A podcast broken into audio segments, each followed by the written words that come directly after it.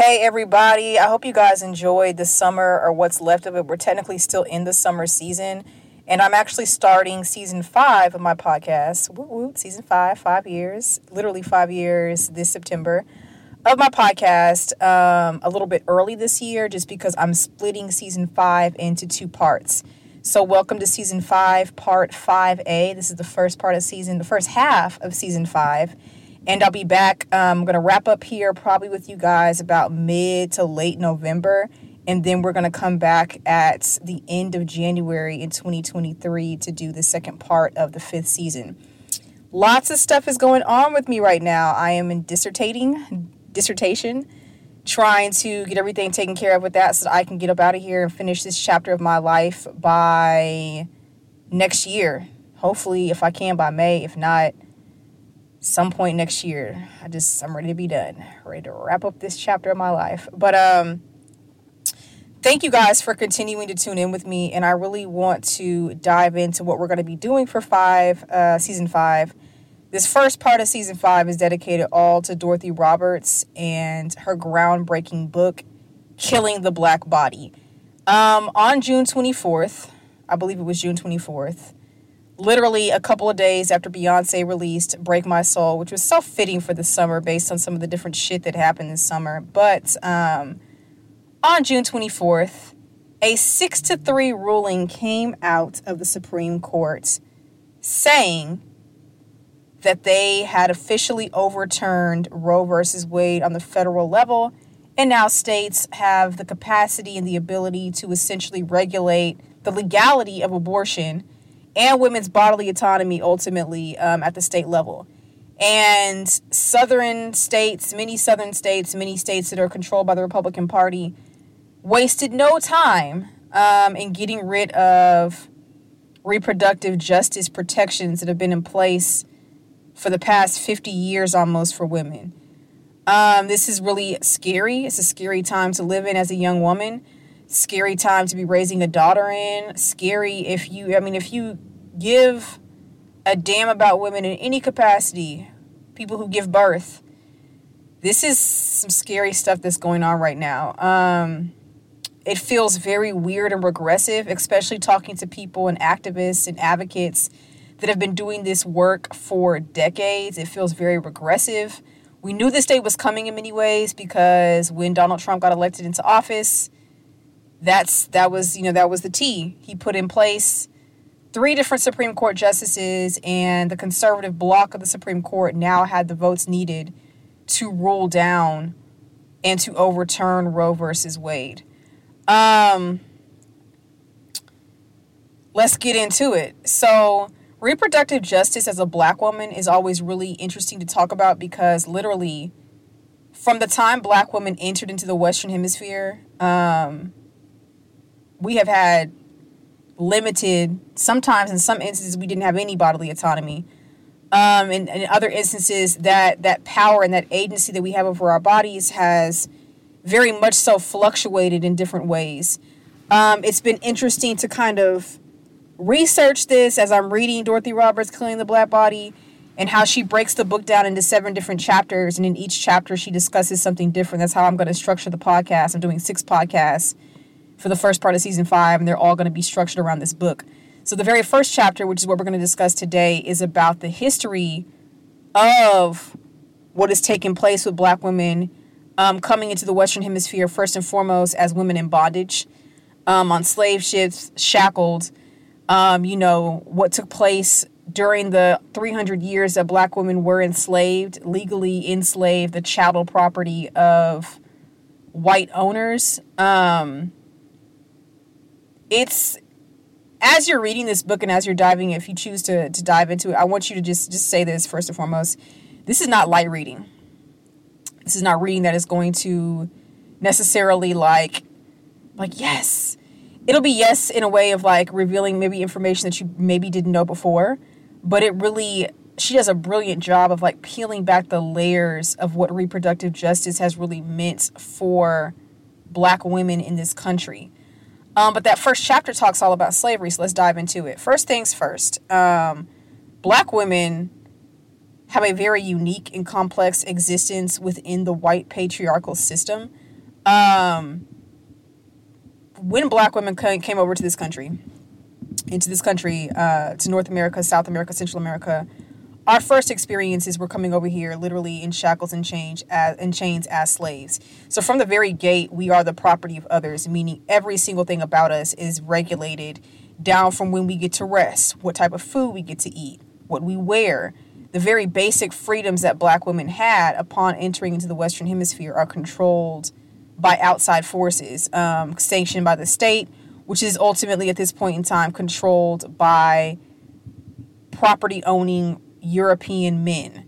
That being said, black women, their very reproductive nature, and this is very important to say, because anybody who studies women, anybody who studies reproductive justice, if you call yourself a scholar of feminism, you need to read this book and you need to be very, very in tune with the dialogue and the conversations that are taking place in this book. When we talk about reproductive justice, you absolutely need to center black women, because our very existence in America has been the absence of bodily autonomy. So when black women get to this country, our very reproductive organs are controlled by this capitalistic system wherein our children are born the property of someone else, to be done away with, disposed, sold off, however that person sees fit. And anything, our ability, first and foremost, our labor belongs to someone else. So our ability to be able to produce enough cotton or, whatever cash crop was popular during the there are five different generations of slavery, first and foremost. So there, those cash crops, it wasn't always cotton. At some points it was tobacco. Some points it was rice. It was indigo. It was different things. Sugar plantations were huge in the West Indies, South America, Central America. Not so much here in America, but like in North America. But depending on what generation, what geographical region you're talking about, I'm specifically focusing on American women because much of the history of chattel slavery in America is very unique. It differs even from the slavery that took place in the West Indies and Central America and South America. So as I'm going through this podcast, I want to be very clear that I'm talking about black women here in America. So that being said, our very reproductive capacity is tied to somebody else. Our bodies, our very bodies, before we ever even have children, our labor, our very existence is controlled and tied to the financial interests of other parties outside of our initial communities, outside of our immediate families, outside of our villages, right? So that being said, black women enter this entire hemisphere without any sort of bodily autonomy, unless they're doing I want to be clear, without that bodily autonomy, that's not to say that black women along this journey are not exercising different forms of agency, because that absolutely is happening. So Let's get into it. So first things first, I broke this down into different areas. So I want to just kind of give you guys a roadmap, because I know my podcasts are pretty academic and I know not everybody is, has a strong academic interest, but I do want you guys to have, a little bit of a roadmap of what I'm going to be talking about. And I am outside actually recording this podcast. If you hear something, I just want to say, it is what it is. There's lots of stuff going on around me. So, black women in the Western Hemisphere already lacking full bodily autonomy. We actually came here unfree, and we would suffer under this system of unfreeness, lacking liberty for nearly 300 years. In not having bodily autonomy, that means several things. First and foremost is a very long and documented history of black women being raped by slave owners and by overseers. The reason we need to start here, and the reason we really need to talk about this particularly, is because so many black women were being raped by their white masters and their white overseers that nearly 10% of the slave population were actually mixed race people. What does this mean? First and foremost, it muddies how rights are going to be distributed to black people in this country. It also muddies what is considered it creates this hierarchy within black, communities and societies where light-skinned people are in some ways given more power, more social mobility, more social capital than their darker counterparts. But also this was happening so much, these black women are being raped so much by their overseers and their masters that southern states begin to put in place laws. I think Virginia was the first place to do it. It was either Virginia or South Carolina was the first place to put in, were the first places to put in place laws that said any children will inherit the status of their mothers. This is how often black women are being raped by their masters and overseers. And this is not, like, we need to be clear about how we talk about rape as well, too. Rape is not, these men had these strong sexual desires and couldn't keep their hands off of black women. I'm sure there's some of that going on, too, but rape is ultimately power.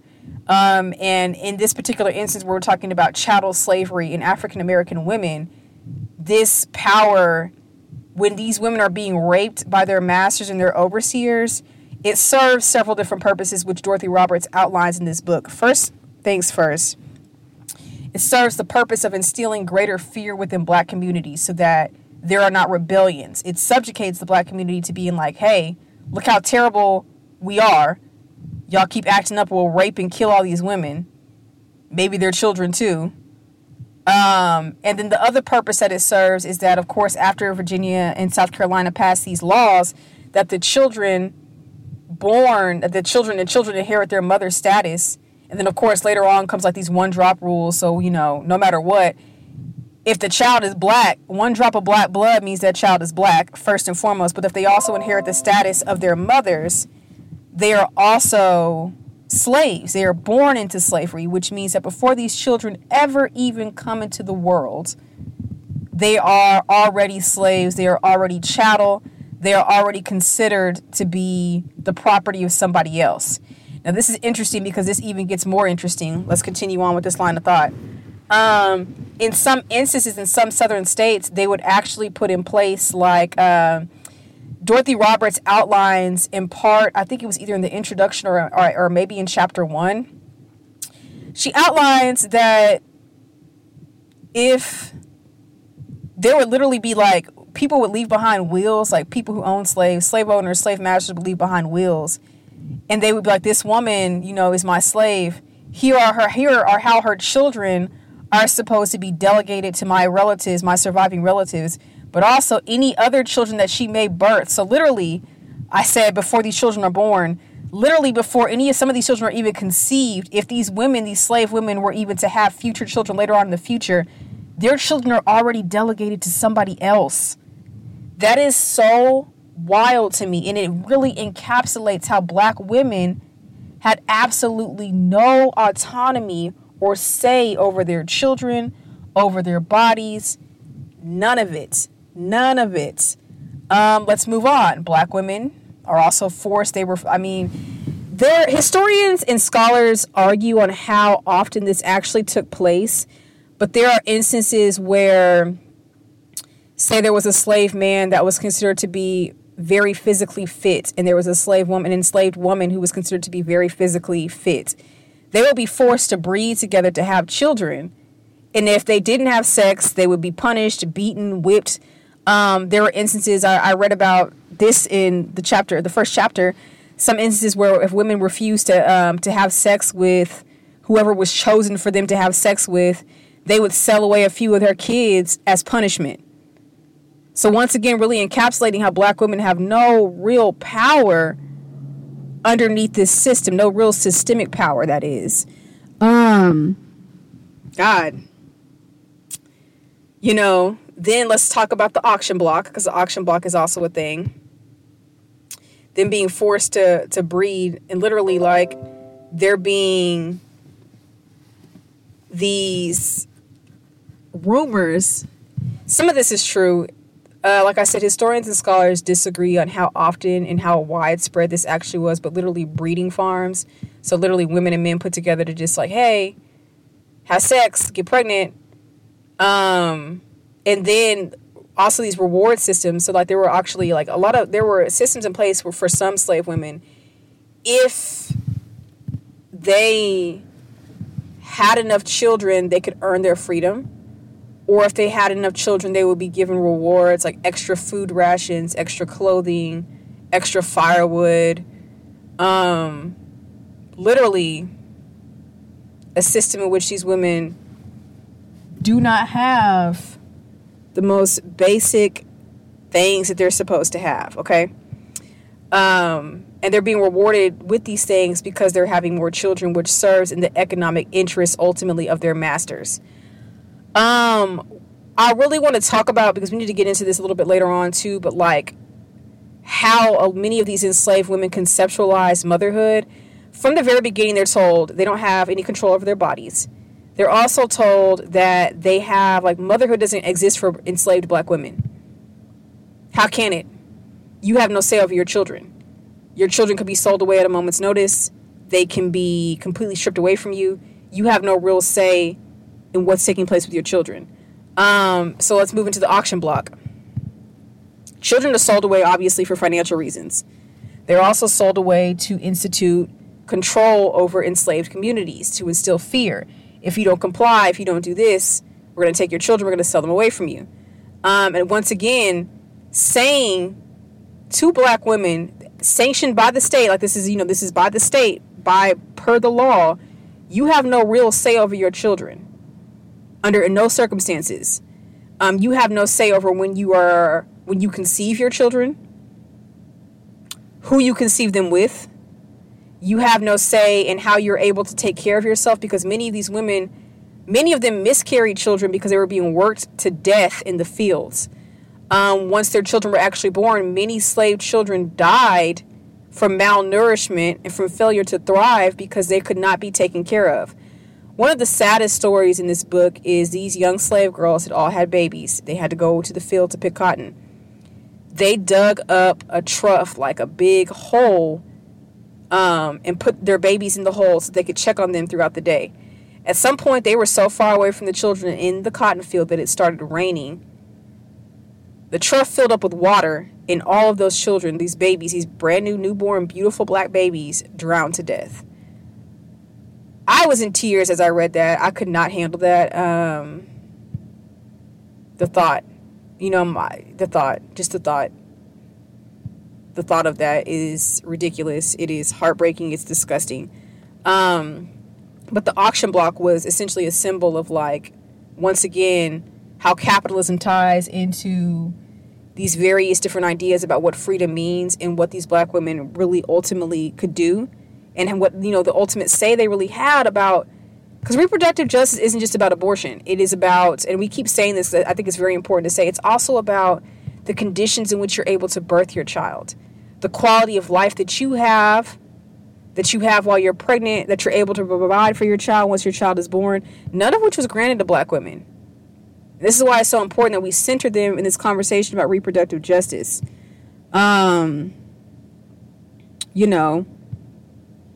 Black women are having their reproductive rights. These enslaved black women are having their reproductive rights stripped away from them literally at every single turn.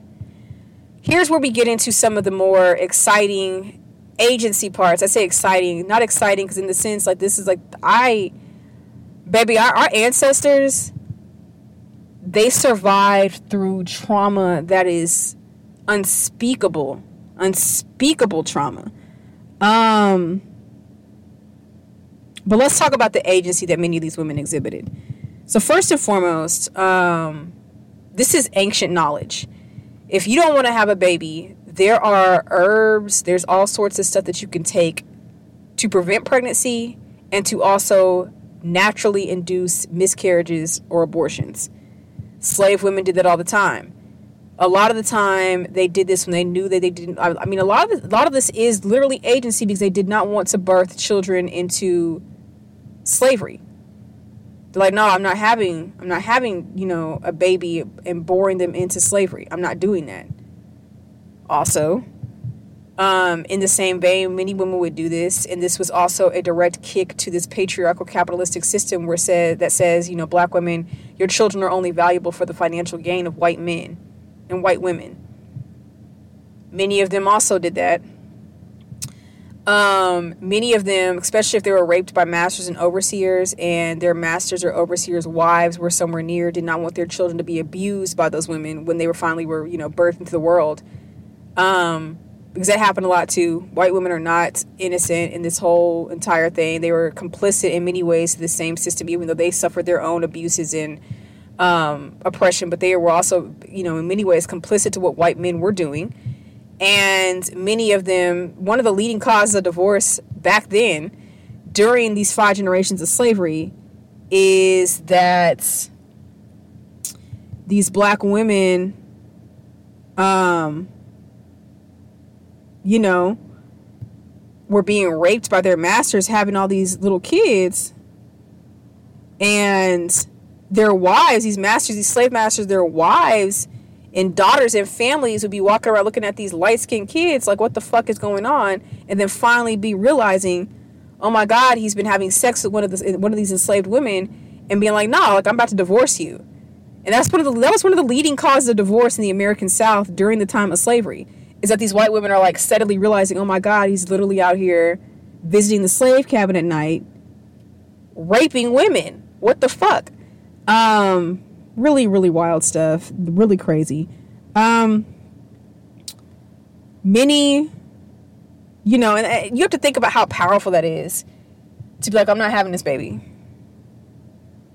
I'm not having this child. I'm not going to birth this child into slavery. I'm not going to, you know, be complicit to this system that has denied me my most basic human rights, has denied my parents, my grandparents, everybody who looks like me, their most basic human rights. That's really powerful to think about. That's really, really powerful. That's something that should definitely be considered. Like, it's very serious and important that we say that at no point were black people, like, you know, you have people, crazy, ignorant ass people who know nothing about history, saying these really wild ass things. Like slavery is a choice and shit. No, shit was not a choice. Choices were made within the system of slavery to ensure our survival. And we need to all be thankful that our families, our ancestors did that so that our bloodlines would continue to live on without criticizing them for dealing with very extreme trauma in the very best way that they knew how. You know, many of these women, when men would try to come rape them, they would beat their abusers up, and they would be like, whatever whipping I'm going to take, you going to sell me. They would just gladly take it, as opposed to continuing to let their bodies be violated.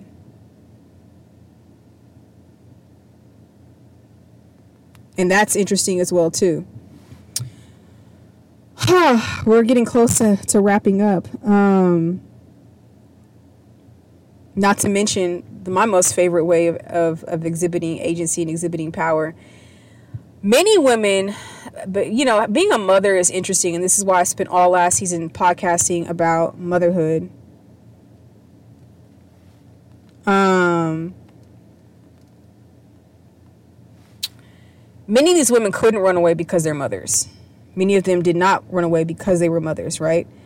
And then,